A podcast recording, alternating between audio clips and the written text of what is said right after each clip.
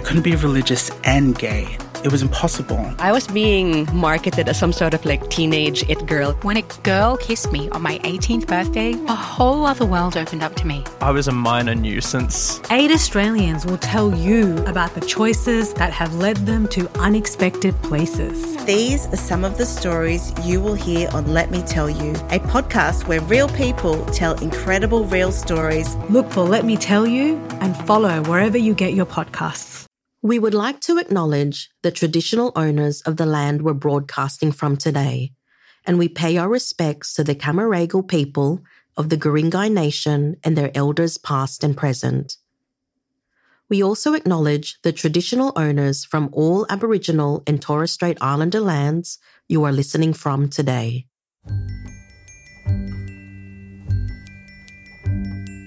I'm Elaine Lafortesa, your host of My Bilingual Family. Thanks for joining me. Bilingual parenting can be an everyday challenge, and one of the many things that keeps me going is the community of people sharing the same experiences. And that includes you. I really cherish connecting with kids, parents, and grandparents. And I'm really encouraged to discover that across the diversity of languages in Australia, many of us have similar concerns. And in today's episode, we'll hear the stories of two families who have extra challenges when it comes to bilingual parenting.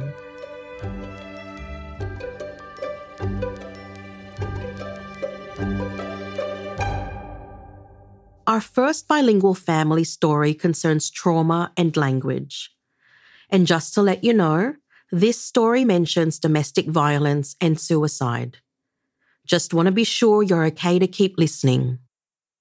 This story came to us in the form of a letter from a mum who's trying to raise her children bilingually. And she writes I have experienced childhood domestic violence, even into my adulthood. There were instances where I had to call the police to come to my home. When I was in primary school, I had suicidal ideations to do with exactly this issue. When my parents got divorced about 10 years ago, I became estranged from my father.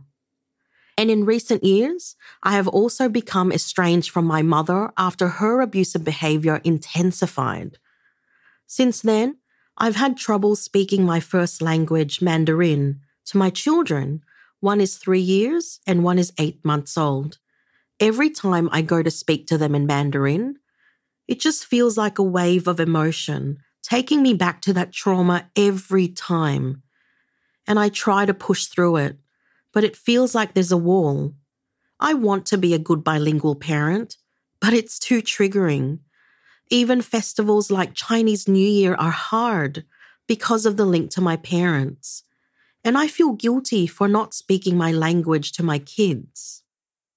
To help us explore this relationship between language and trauma experienced by this bilingual mum, I'm speaking with Bronte Ram. I am a counsellor. I've been working kind of in the trauma area for a few years now. Throughout that work, I found a few reasons to also become a speech pathologist. So I have dual qualifications in counselling and speech pathology. Bronte seems like the perfect counsellor to respond to this mum, who feels like she hits a wall every time she tries to speak to her small kids in language. When we think about trauma and you know the way that that works in the brain, often when we're exposed to that traumatic event or long-term traumatic events, our brain will associate that with a trigger. So language itself, it's a really easy trigger for our brains to latch onto. You know, we use it every day. Often, for kind of a monolingual speaker, hearing the raised voice of a man might be a trigger.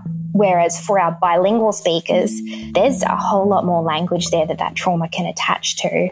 It's got a lot of fuel for that fire, and it completely makes sense that language would be associated then with that trauma that they've experienced.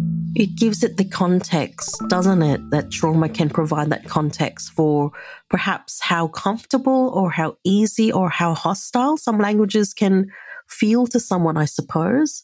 But there is also evidence which suggests that one of the best ways to work through that kind of trauma is to reconnect with language. Is this correct? Language is so much a part of a person that when we've associated trauma with language, we're essentially avoiding a part of ourselves. So, definitely kind of reconnecting with language, but also reconnecting with yourself and your identity as a bilingual or multilingual or bidialectical speaker, I think is really important. Having a part of yourself that is causing trauma can be absolutely devastating. Anything we can do to minimize that trauma connection with language, that person can live their authentic life as a bilingual speaker I think that's really important in a therapy context and even in just an identity context. What would you suggest then for this particular person who wrote the letter? What would the next steps be? Is their approach of what they describe of just trying to push through it the best way?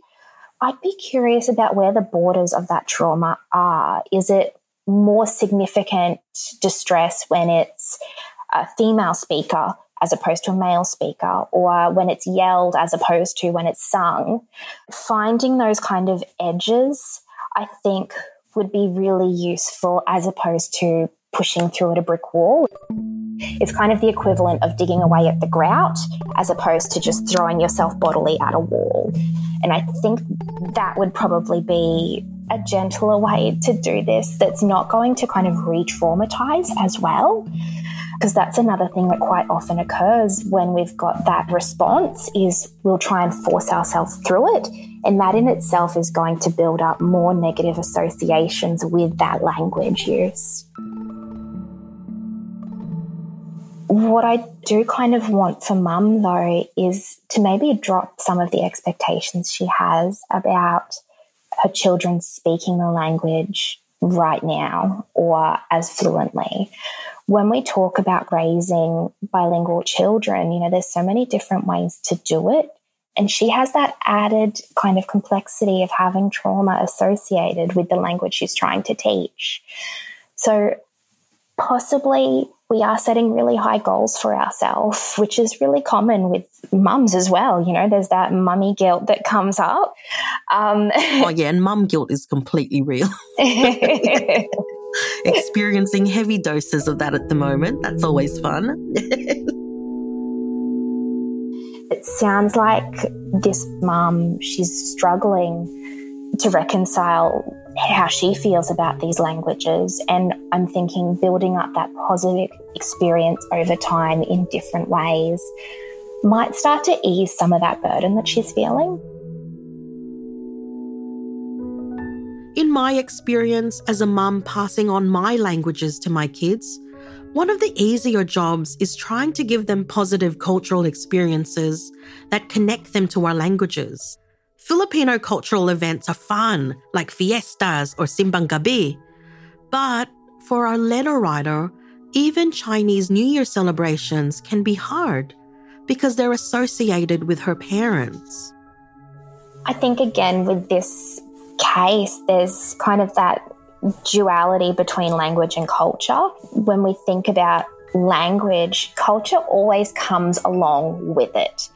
They're inseparable. So I think it's important to also highlight that mum is probably really struggling with that duality. Culture and language remind us of each other and that trauma, again, it's likely transferring across to those social events or to, you know, eating particular foods or to hearing particular songs. So it's going to be a bit of a minefield for mum. But again, I'm so inspired that she is seeking out advice and information on how to do this so that she can pass on that part of herself to her children. This mum struggle is different to mine, but I think I do share her desire.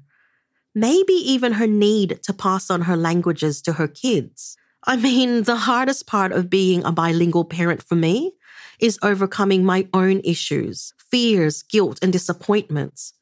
And if passing on language is my gift to my kids, then their gift to me is to inspire me to keep trying. And I'm so impressed that she wants to persist with speaking to her kids in her first language. We've heard this advice a number of times already in this podcast. The importance of continuing despite the obstacles in our way.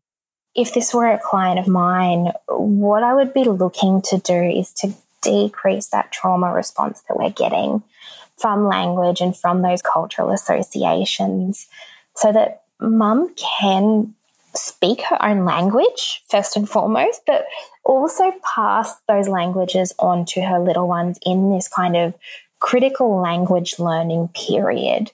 So, what that would look like is maybe an exposure hierarchy to kind of explore those trauma levels. So, picking out some things that maybe have less of a trauma response and exposing um, her slowly to those over time to reduce that immediate kind of knee jerk reaction we get when we're exposed to a trauma trigger. In the meantime, though, mum probably really just wants some practical things to put in place while she's working on this because this isn't work that just happens overnight. So, one thing that comes to mind is even little things like showing the kids shows that are speaking in Mandarin.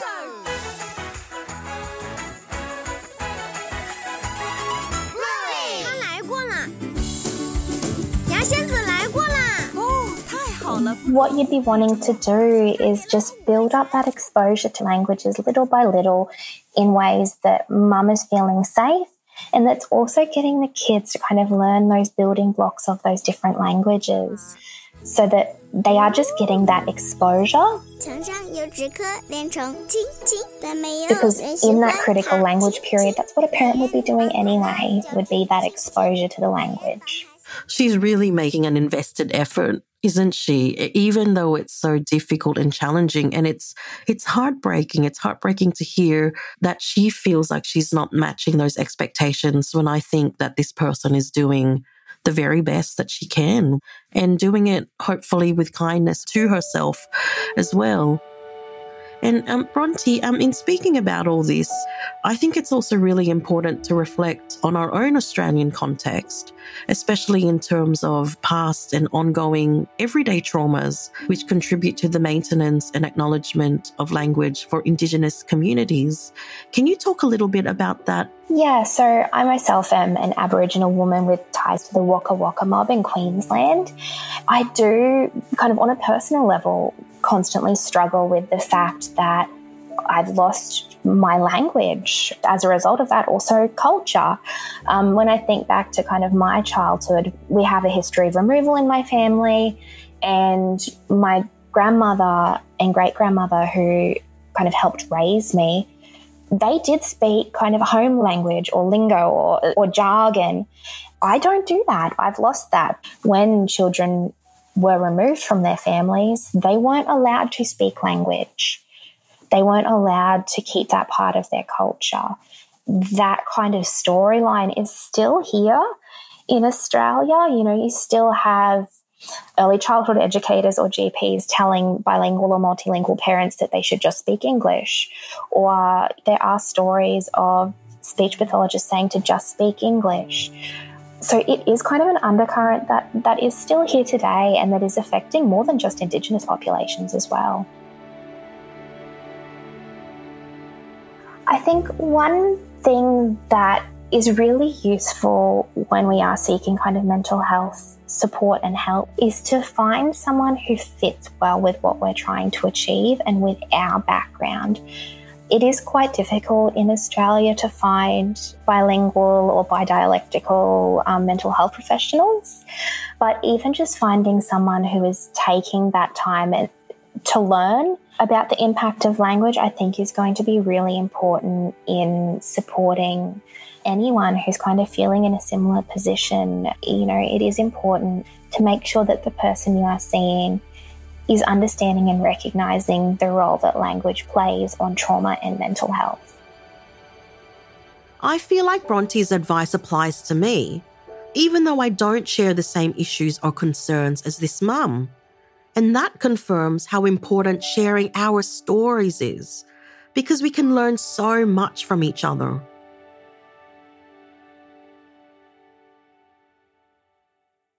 Our next story is also from a mum who has additional challenges. Her name is V, and her son Lachlan has autism. V is bringing him up bilingually in Vietnamese and English. Tôi tên là Vi Nguyễn, tôi là um, một phụ nữ Việt Nam Úc. I'm V. Um, I'm a proud Vietnamese Australian woman. My husband and I are we're both Vietnamese Australians, and um, we both come here at a young age as refugees. So I have a six-year-old son, Lachlan, who is um, autistic, um, and my son was diagnosed around the age of two and a half. And during that time, we sort of exposed Lachlan to, to the Vietnamese language through speaking the Vietnamese language at home, through books and all of that. And our son picked it up very quickly with numbers.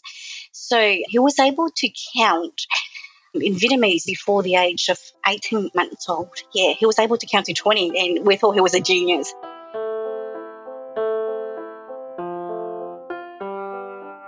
So Lachlan started to regress with his language development around the age of 18 months.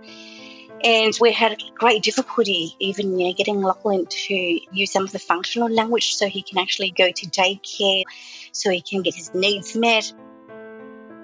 The same time, translating that or doing that in the Vietnamese language too.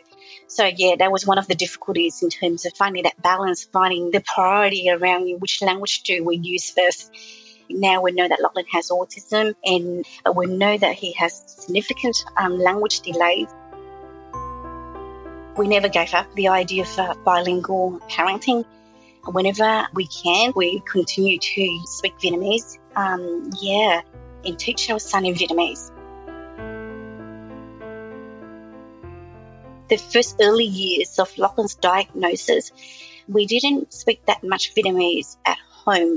We had to find information about disability, learn about it, and then finding ways to support him, and yeah, and then getting him to therapies, and then trying to understand how therapy works, and then yeah, so it was really fun during the first few years. And now we've actually achieved that balance in terms of getting Lachlan engaged to you know mainstream services, but at the same time finding space for us to push the Vietnamese language a little bit more in terms of like the usage of it. Even before Lachlan was born, I've always had this sort of idea that I wanted to continue maintaining the, the Vietnamese language within our family um, because my dad doesn't speak English and growing up in Australia, having that strong connection to the language, actually that helped me to be more sort of connected with my sense of identity. We had a strong idea that we wanted to continue and maintain the Vietnamese language in the home. V's story is so moving, especially when I think about my own son, who's two years old now. And as we've heard from some of the other stories in this podcast, it's around that age of two that the language explosion occurs. But obviously, not for all children. In Lachlan's case, he regressed. And to discuss V's situation, I'm talking with an expert, Dr. Gail Hemsley. She's a speech pathologist who specializes in multilingualism. Oh, firstly, I want to say that V has done an amazing job with Lachlan. She's ticked all the boxes for me in that she is doing intervention in both English and in the home language, which does give us that booster effect. It means that we get a better language lift in both English and the home language. So that's a wonderful thing that V has sorted out on her own. So, in relation to bilingual language acquisition, what are the challenges of autism? And referring back to V's family situation, is that common? Well, I think I would say that autism, developmental language disorder, uh, so difficulties understanding and using language to communicate with others, and even speech disorders, so difficulties pronouncing the sounds in words to get your message across, uh, that impacts children. It doesn't matter whether they are monolingual or whether they are bilingual. Regardless of how many or which languages they speak. So being bilingual does not in any way put a child at greater risk of speech and language challenges, which is, I think, a really important thing for mums and dads to know. I guess the only difference then for a family like these is that the language challenges that these children bring to the table exist across more than one language. So, what we know is that if a child has a language disorder, that will impact all of their languages. So, when I'm looking at a child's language and assessing how they're going with their language and speech development, and when I'm providing intervention, the home language as well as English is really an important part of that process. And one type of intervention for children like Lachlan is to use pictures instead of words to communicate. Here's V telling us about an intervention called PECS. With the visuals, I would add the Vietnamese text just to kind of remind Lachlan these are the signs for you to say these phrases or these words, and we do both. So we do Vietnamese and English text yeah, that's just one of the many things that we try to do in terms of engaging in the Vietnamese language as well. What does PECS stand for? What is PECS? Ah, it stands for a Picture Exchange Communication System. So it's specifically for students who have trouble initiating conversation or initiating requests with others. And the visuals in front of them often help them to remember that they can use their voice and that they have a voice. And they actually physically pick up a symbol and pass it to someone, sometimes with some words, sometimes not. It is a wonderful type of intervention, particularly for students like Lachlan, because it was easily transferable across languages. And that's what I really look for as a bilingual speech language pathologist strategies and interventions that can be done across both languages because V could use the same symbols to talk with her son in English and equally in Vietnamese. And I really like listening to her talk about how she even wrote the English words underneath just to give him that really clear indication that there were two ways of talking in their family. Where do people get the symbols from? Um, so, a speech pathologist will work with a family and decide that PECS meets that child's needs at that given time. And then they will work with the family to come up with symbols that are relevant and interesting for that child to help them to learn those requesting and commenting kind of language structures. So it's done in partnership with a speech pathologist and also in partnership with the family. Uh, so the symbols will change depending on what a child's interests and life stage is. Oh, that's great. There's collaboration all the way through, which is really lovely. And everyone. Collaborational. Yeah. Yes. Yeah. I think that's the key, Elaine. I think from the beginning, when you're working with a bilingual family, it's about acknowledging what those languages are and be really proactive in valuing the home language. Very exciting. It is. It's very exciting. Mm. But something else that V brings up, and she discusses this in the clinical context the bilingual nature of her family mm. was never brought up and never discussed. To be honest with you, I don't know why it hasn't been brought up from the clinicians. They have heard me speak Vietnamese with Lachlan. They've seen me switching in both languages in front of them, and there were no comments made about it. Yeah, but it's really interesting because I talk to other parents that have kids with complex needs, one of the things that sort of came up for us was when they go to therapy, they speak English. When they come home, should they continue with the English or should I continue with the Vietnamese? Because personally, you know, I would sort of like encourage to speak Vietnamese at home. Some of the parents, because they want children to be able to converse with others in English so they can be understood, it forces them to speak English more at home And I find that really intriguing because even V was saying she would speak Vietnamese in front of clinicians. And it's not that she's ever received bad advice, she's just received no advice. What do you think's going on there? And is the therapeutic space in Australia, is it still a very monolingual one? 10 years ago, this type of scenario would have been more common, but not so much today. Look, with one in four of our children speaking a language other than English at home, we really need to have a good kit bag of resources to work with bilingual families.